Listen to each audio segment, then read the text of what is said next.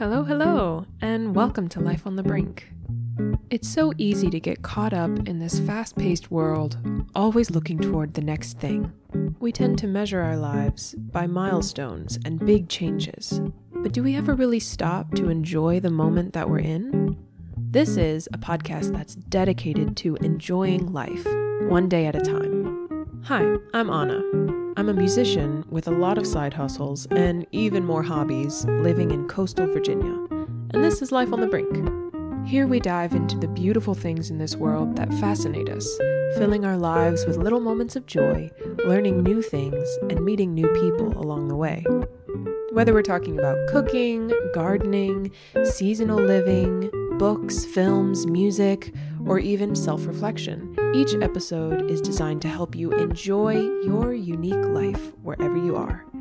So that even if you're on the brink of the next big thing, each day is filled with inspiration, creativity, and gratitude.